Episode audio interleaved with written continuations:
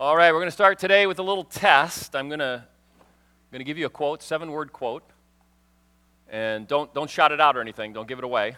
If you know what it is, you can figure out who it is. It's going to be a multiple choice test, so don't worry. And if you get it wrong, the people next to you will ridicule you, but don't let that bother you, okay? It's, because you got to fight, fight, resist. You got to resist. All right, so here it is. Uh, prepare to be assimilated. Resistance is futile.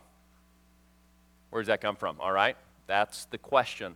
Now it's multiple choice. So the first, first possible answer is A, my last words at every pizza with the pastor luncheon. Maybe today. Okay. B, a message I received on my computer screen that our IT security traced back to Russia. Could be a very scary experience. Or C, the Borg from Star Trek The Next Generation. All right, to get your answer, I'm going to play a recording of the person who spoke those words. We are the Borg. Lower your shields and surrender your ships. We will add your biological and technological distinctiveness to our own. Your culture will adapt to service us. Resistance is futile. So it was the Borg. I bet you didn't know that.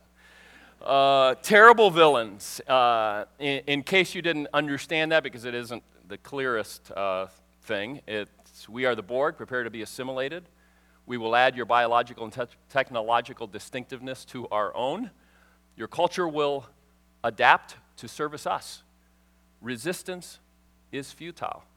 It's a harrowing enemy. It's a scary, powerful enemy who steals, uh, if you ever watch the show, uh, steals the individuality out of people, puts them in a kind of a hive mentality, but also they become like zombie robots that accomplish what the hive wants. That's the idea there. And when we um, identify when they identify you, as they go throughout the universe, when they identify you, they, they assimilate you and they assimilate the entire, strat, the, the entire population. And they've done that in the story. I, I, I actually watched a 12 minute video on the history of the Borg. It's, fascinating. And um, they just take little clues from Star Trek and they show you, they started in about our 1400s or something like that is the first known uh, taking of a species. But anyways, they take over the species, and, uh, and, and part of their strategy is to get you to despair because, you know, they just keep taking over species after species, and they tell you resistance is futile. Now, of course, the Enterprise resists, resists and they eventually defeat the Borg, although video I saw said, mm, are they really completely defeated?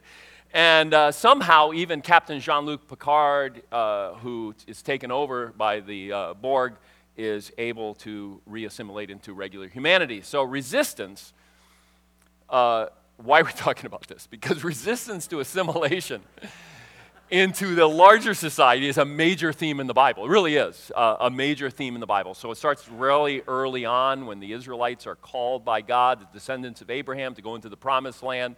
And one of the, like, to use Star Trek language, the prime directive, I think that's Star Trek language. The prime directive is do not assimilate with the Canaanites. Do not become a Canaanite.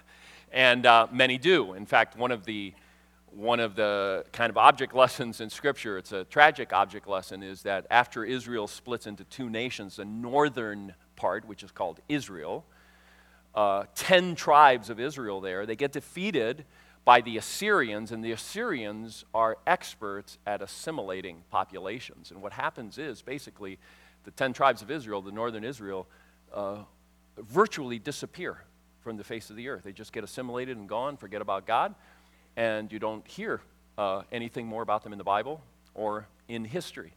And so that's the sad story, that's the tragic story. Uh, but the Jews of the southern kingdom, which is called Judah, and there's two tribes there, Judah and Benjamin, um, they're defeated by the Babylonians. But for uh, some reasons that we may go into later on in this series, um, they do not assimilate, or they do not completely assimilate, and they keep their distinctiveness. It's what the story of Daniel in the Bible is about. It's about some of those Jews that are taken into exile into Babylon, and in spite of Babylonians' you know, heroic attempts to try to assimilate them into their culture, they fight assimilation in every, in every way. We get to Jesus. And what does Jesus teach? He teaches that we should not be like everyone else. If we're a disciple, we should be his and we should live in his way, not in other people's way. There may be there might be overlap, but he says there is a unique way of living when you're a follower of me. And that goes against in his context the predominant religious society of his day. It's a huge part of Jesus' teaching. He even warns when you follow me and you go out into the world, people are going to even persecute you to try to make you more like them. And you need to resist, and God will help you in that. The rest of the New Testament is a call for Christians to resist assimilation. The apostles constantly remind us that this world is not our own. We're reminded that we belong to a different kingdom and that we are followers of a different king. We're followers of Jesus, that our primary allegiance is to him, that our citizenship is in heaven, and therefore we the scripture says we are actually, as Christians, living in exile. And when we don't understand that we are living in exile, we assimilate into the culture in ways that we should not assimilate. We are sojourners, we're told in the New Testament, in this world. But resistance is tricky for Christians. And it's difficult, it's oftentimes costly, because God doesn't call us as Christians to simply kind of retreat from the world, just kind of uh, go, go to the mountains or uh, stay in the city, but just get around people who are just like you and forget about everyone else. Like get into the ark and let everyone else drown. That's not the call on Christians. On Christians, the call is the same call that the prophet Jeremiah gave the exiles going to Babylon, which was work for the good of the city, build homes, get jobs, marry, work for the good of the city. We're called to be good citizens in whatever nation we belong to around the earth to, to the greatest degree possible without compromising our faith. And he calls us, God calls us to be witnesses. Go into all the world and witness to my truth, to the gospel. Witness to me, to what Jesus did on the cross. We're called to be witnesses to lead others into a relationship with God. That's a calling on our lives. So, in the Old Testament, Daniel was the like the archetype of resistance while living in exile far away from the promised land, far away from Jerusalem, far away from Judah. He and his friends work for the emperor. And they work for the good of the city. But when necessary, what happens? They're willing to go to a lion's den. They're willing to go into a fiery furnace in order to not be assimilated into the culture. But one of the things about that makes the book of Esther so absolutely fascinating and instructive for us is that Esther and her adoptive father Mordecai, who's actually her cousin, we're going to learn, is but is older than she is and adopts her when her parents are killed. Um, that Esther and Mordecai are not like Daniel at all when we get introduced to them at the very beginning of the story, and we're going to see this next week when they're introduced, uh, they barely retain their Jewishness. Seems that they've kept some kind of um, uh, you know, cultural identity and ethnic identity in the midst of the Assyrians, but when it comes to their relationship with God, it's, it's like non existent. When it comes to the standards that they live by, it's like the rest of the Assyrians. And uh, Esther and her fellow, Esther is among those, and Mordecai are among those Jews who, when given an opportunity a couple generations before this to return to the promised land, to return to Jerusalem, they choose to stay where they're at. Now, they're not condemned for doing that, but you see some of the results of the assimilation that is happening in their lives. In fact, the book of Esther, one of the most interesting aspects of it is that God is never once mentioned in the entire book of Esther. So, uh, Esther and Mordecai, as we're going to see uh, next week, are Persians. I mean, they are well integrated into Persian society. They live by Persian standards. And they are, practically speaking, they're assimilated. And the story of Esther is a story of how they find their way back to God. It's instructive for us.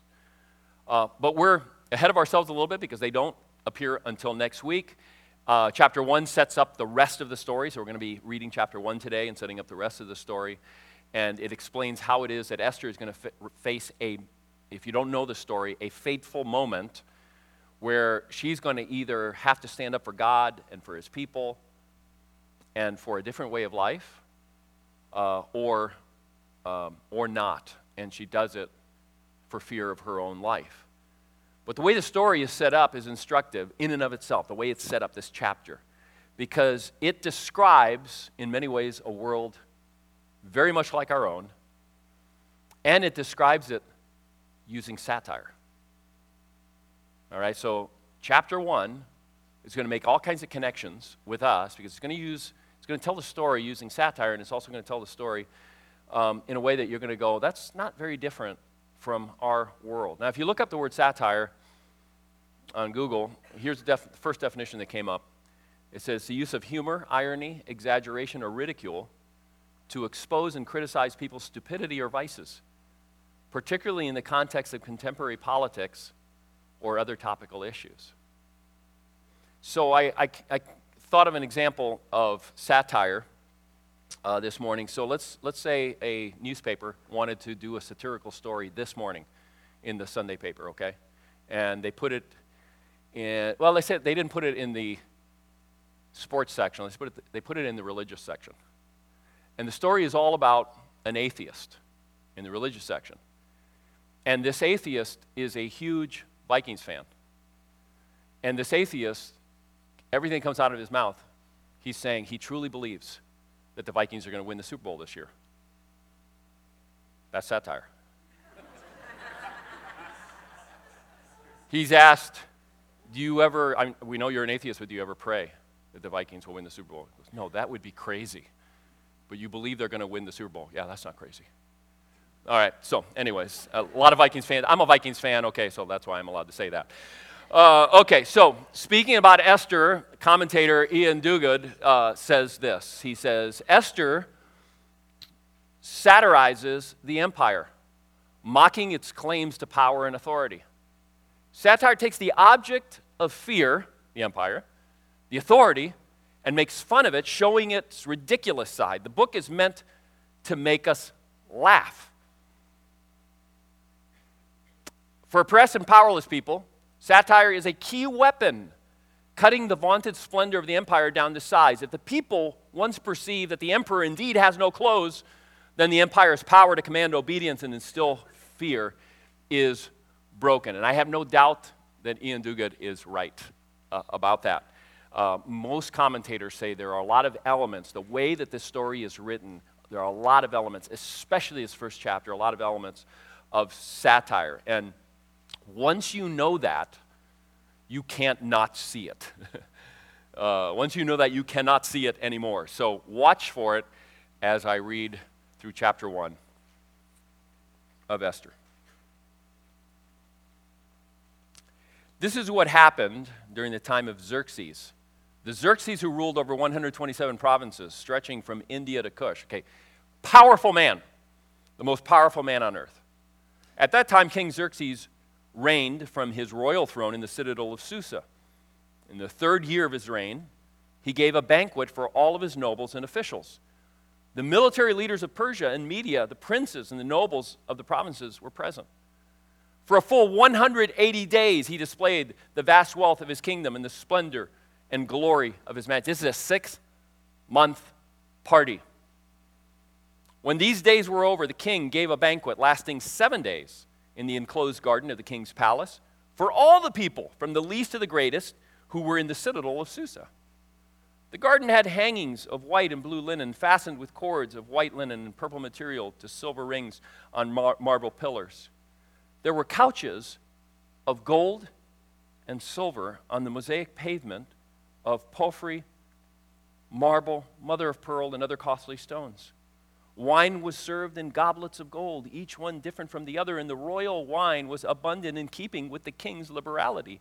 By the king's command, each guest was allowed to drink with no restrictions, for the king instructed all the wine stewards to serve each man what he wished. Queen Vashti also gave a banquet for the women in the royal palace of King Xerxes. On the seventh day, when King Xerxes was in high spirits from wine, he commanded the seven eunuchs who served him Mehuman, Biztha, Harbona, Bigtha, Abba, Abagtha, Zethar, and Karka. I'm going to pr- try to pronounce all these because it's part of the, the power of the story um, uh, as these people are just laid out constantly. Who are these influential people? To bring before him Queen, queen Vashti. So he sends seven eunuchs to go get the queen and to tell her that she's to wear her royal crown in order to display her beauty to the people and nobles, for she was lovely to look at. But when attendants delivered the king's command, Queen Vashti refused to come. Then the king became furious and burned with anger. Since it was customary to consult, for the king to consult experts in matters of law and justice, he spoke with the wise men who understood the times. Okay, that's, that's, that's satire. The king's wife doesn't listen to him, and so he is going to consult the experts in the kingdom. So, the wise men who understood the times and were closest to the king Karshena, Shethar, Admatha, Tarshish, Meres, Marsena, and Memucan, the seven nobles of Persia and Media, who were special, who had special access to the king and were highest in the kingdom. According to law, what must be done to Queen Vashti? He asked. She has not obeyed the command of King Xerxes that the eunuchs have get taken to her. Then Memucan replied in the presence of the king and the nobles Queen Vashti has done wrong, not only against the king, but against all the nobles and all the peoples of all the provinces of King Xerxes. For the queen's conduct will become known to all the women and so they will despise their husbands and say, King Xerxes commanded Queen Vashti to be brought before him, but she would not come. This very day, the Persians and Median women of the nobility who have heard about the queen's conduct will respond to all the king's nobles in the same way. There will be no end of disrespect and discord. The whole kingdom is going to fall apart. Therefore, if it pleases the king, let him issue a royal decree and let it be written in the laws of Persia and Media, which cannot be repealed, that Vashti is never again to enter the presence of King Xerxes. And let the king give her royal position to someone else who is better than she. Then, when the king's edict is proclaimed throughout all the vast realm, all the women will respect their husbands, from the least to the greatest. The king and his nobles were pleased with this advice, so the king did as Memucan proposed he sent dispatches to all parts of the kingdom, to each province in its own script, and to each people in their own language, proclaiming that every man should be ruler over his own household, using his native tongue. All right. This whole series is really going to be about resistance. And today's sermon is called Resistance is Not Futile. Um, it's a series about resistance, it's a series about uh, finding our way back to God after we drift. And we are, as human beings, constantly drifting away from uh, God's kingdom to living for other kingdoms, um, uh, other, other than God. And we find ourselves in many, many ways virtually indistinguishable from other people, uh, especially in ways that we're not, we are supposed to be distinguished from other people. So, how do we resist? Uh, Today we're going to focus on one way. We're going to give three, and, and basically uh, the second and the third I'm just going to touch on, but it's what really the rest of the book is about. So the first one is the way of laughter. The way of laughter. Okay, so we don't know. We don't know who wrote the book of Esther. We don't know when it was written. We do know that uh, by the time you get to the end, uh, that one of the purposes of writing Esther is to give the background to a Jewish festival that started as a result of what happens in the book of Esther. There are indications that Esther was written shortly after the events, uh, not, let's say, hundreds of years later or something like that. So there might be people, some of the first readers of Esther, who were actually alive during the time of this party and during the time of the edict. So let's say there's a Jew living in Persia, not in Susa, because you probably would know more of what's happening in the palace, but let's say you live a few hundred miles away. It's a big empire, 127 provinces. You live a few hundred miles away or more from uh, Susa, and you're Jewish, and you, uh, what, are you what are you going to know about the party? You may know that the party exists. It might already be legend by then. A sixth, six month party. The word would get around about something like that. It's quite likely that you would already have known about the gold and silver couches. All right, that word had probably already gotten around about just how, just how rich Xerxes was and how he displayed his riches. And, but you could, you could only imagine what would it be like to be at that party? You would have really no idea. What's it like to spend six months in that kind of splendor? To just be eating all you want, drinking the king's wine, all you want. You would just be wondering, what would that be like? You would have, after the party, you would have received this edict that men must rule in their own homes. And you would not have known the connection, uh, in spite of what the advisors, somebody a few hundred miles away, would not have known the connection between what the queen had done and what this edict is. So you'd kind of scratch your head. Why, why this edict on men ruling in their own homes? And then you get together with your friends to talk about the edict, and you would end up actually laughing about the edict. Uh, men and women alike. Like, this edict is going to change what happens in our homes. You know, it would be, it would just be laughable in so many different ways. There would be so many jokes that would, you know, the stand-up comedians in Persia would be making all kinds of jokes about it on uh, late night TV. It's gar- guaranteed that that would be what would be happening. So here's what Esther does in chapter one. She takes you behind the scenes into riches and splendor uh, in a way that no one had access to. It's almost like a reality show, right? This is a Persian reality show. And we love, America loves reality shows, even though, you know, we know that, I think we know that it's not really depicting reality, right? And so, but we love reality shows. Uh, and one of the things that we do get from a lot of reality shows is we get peeks into lifestyles of the rich and famous and what, you know, what their homes look like and their yachts and, and kind of when they hang out and where they go and all that kind of stuff. That's, that's what we do get. So by the time Esther is finished, uh, the, the J- Jews in Persia would have experienced at least somewhat the equivalent of three of our reality shows. They would have experienced The Bachelor um, because what's going to happen in the next chapter is they're going to have a contest for who is going to get to marry the bachelor, the new bachelor, who has told his queen to go. Uh, now, the dark side of the story is, and by the way, just because they're laughable doesn't mean they're not dangerous. Xerxes is dangerous. Uh, Xerxes is powerful. Uh, so the laughter is not to say, don't be careful around Xerxes, all right? but we'll, we'll talk in a moment about what, what that laughter is about. But in the story of Xerxes, where he is going to, he's looking for a new wife, he's going to get to try out all kinds of women. And the ones who don't make the cut become part of his harem. So this is the bachelor, but the ones who lose become part of the bachelor's harem. A little bit different than ours. Uh, by the end of this season of Esther, um, they will have experienced something akin to Survivor. Except you're going to see that those who lose get impaled on really high poles. All right, so it's a little bit different. Um, and then by the end of Esther season, we will have experienced uh, keeping up with the Kardashians.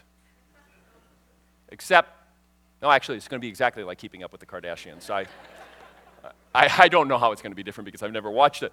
All right, so reading uh, the books, this, this book, and reading this chapter, the Jews get a sense of, they're getting a peek, and if they're astute, if they're really paying attention, they're getting a peek into the purposelessness, the uh, emptiness of the lives of these nobles, the rich people in their country.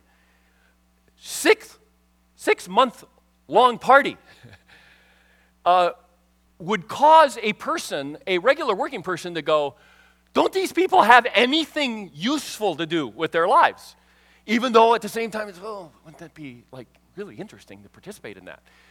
Um, six month long party. They're like gone from home. They're not doing work. They're partying for six months. Six months. And yet the kingdom keeps going on without missing a beat. what does that say? They're irrelevant. They're not really running things. They're really not that important. That's, that's what's getting across here. They're seeing ridiculous excess, excess. So, for example, when we read about gold couches, gold and silver couches, what was your first thought? I, I don't know what you said, but I, my first thought was uncomfortable. Who would want? They would think that, okay? Yes, they would go, oh my goodness, he's that rich. But, but they would go, who wants a gold couch? Nobody wants a gold couch. Um, unless you're going to sell it. You know, then, then you want a gold couch. Uh, you see then also, as the story goes, the most important, most powerful man in the nation not knowing what to do when his wife says, no, I'm not going to do what you said to do. He has to, he has to consult advisors. He can't send someone to say, hey, tell Queen Vashti to show up here with her crown. He sends seven eunuchs, all named. And then these guys, the wisest men in the nation and in the empire, come up with a plan that is, I guarantee you, for the people of his empire, laughable. Like an edict is going to accomplish that. Okay, so this is a kind of sat- satire that should lead to laughing and then laughing at ourselves. It should lead to laughing at ourselves because it's meant to lead to laughing at ourselves because assimilation happens because we want to fit in. The typical person reading this party has something going on inside of them that's going, wow, boy, would it be fun to be there. What would it be like to win the lottery and be in that group?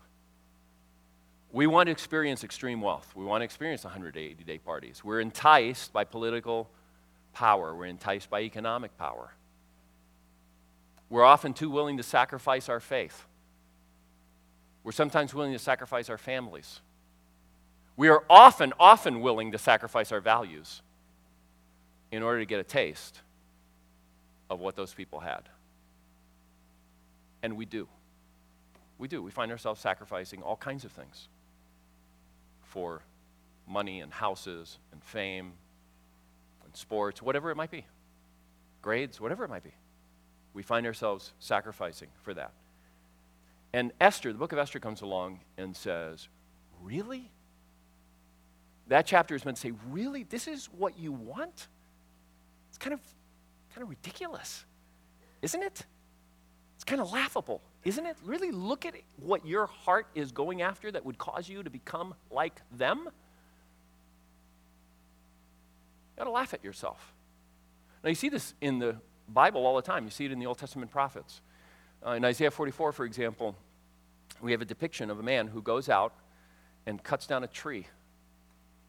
And then he takes part of the wood and he creates a fire to cook his food. Takes another part of it to create a tool. And then he takes that tool and he creates an idol. And then he takes the idol and he puts it on a shelf and he bows down and says, This is my God. and it's like, it's not just an indictment of people who bow down to wooden things, it's an indictment of all of us who bow down to anything less than God, who make anything less than God the most important thing in our life. You see it clearly in Jesus. He uses satire um, all the time. Uh, he says, You worry about a lot of things, don't you? Uh, has it ever made you taller if you really worried about how short you are? He says to the Pharisees, he says, You spend a lot of time, you, you're, you, you've got your, you're drinking your coffee in the morning, whatever they drank, and a gnat falls in and you strain it out of your drink. Then you go and you swallow a camel. Just ridiculous. It's satire. Um, there's a there's a Christian uh, a, a satirical site uh, like a headlines and news site uh, put together by Christians called Babylon Bee, and some of you may be familiar with it. Uh, they uh, they've been running into trouble lately uh, over and over again because Snopes, the people who check out fake news, keeps doing stories on them saying, that's fake news. And they've called Snopes and say, we're a satirical site. Everything we do is fake news. and uh, they say, can't you just have a category that says satirical? You know, it's like, let it go. Um, so they're doing all kinds of satirical stories on Snopes these days. Um, it's a problem, by the way, for them. I'm like, I'm listening to this. What's, why is this a problem? Because they seem pretty, a little bit upset about it. And it's because if they get labeled fake news enough, they can't, they'll get blocked from social media. and, uh, and so they say, there seems to be a little agenda because The Onion, which is a secular equivalent of that, doesn't seem to get the same kind of uh, problems that we have. So, anyways, um, here are some trending headlines, uh, or not trending headlines. I went back over some headlines, and here are some of them. New Survivor spinoff will follow 20 celebrity Christians to see which one is still a believer in 10 years. Got to know, there's a little insider joke about some people who've renounced their faith recently, but um, Christian man goes on one meal per week diet to reflect Bible reading habits. Too close to home? All right, uh, Amazon's new predestination prime service just sends you stuff you were going to order anyway. They, they like to make fun of uh, Calvinists on this site. Um, Dave Ramsey bursts through a wall like Kool Aid Man to stop Christian from using credit card. we will be offering in January another uh, Financial Peace University. Uh,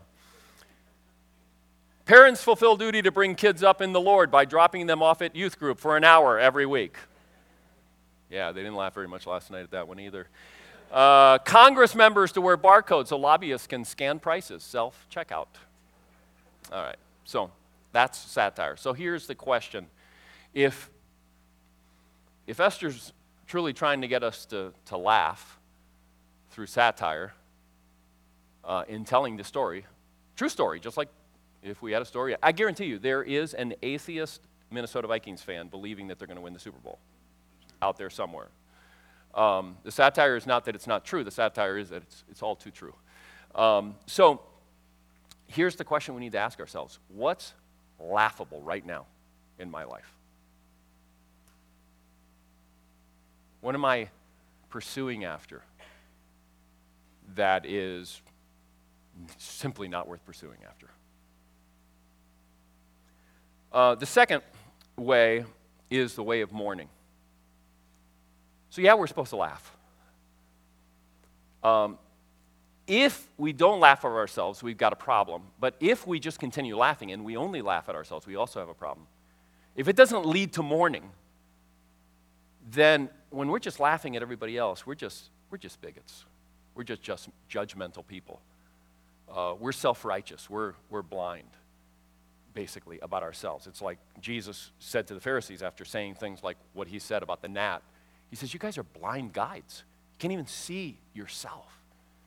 And so when we see ourselves, if we really love God and we want to be following God and we take seriously what He says, it shouldn't, we shouldn't just laugh. It should be the kind of laughter that, go, that turns to mourning and goes, Why is my life like this? Why, why am I doing this? And then um, we're not called, and by the way, mourning is going to play a really important role later in the story of Esther. Um, but then finally, uh, it's the way of repentance and faith. I'm packing a lot into this one, and we're going to unpack it a lot as we go through this series. Uh, if we simply mourn, if that's where we end, a lot of Christians, we are tempted to just mourn. Uh, we're tempted very much to laugh and be self righteous.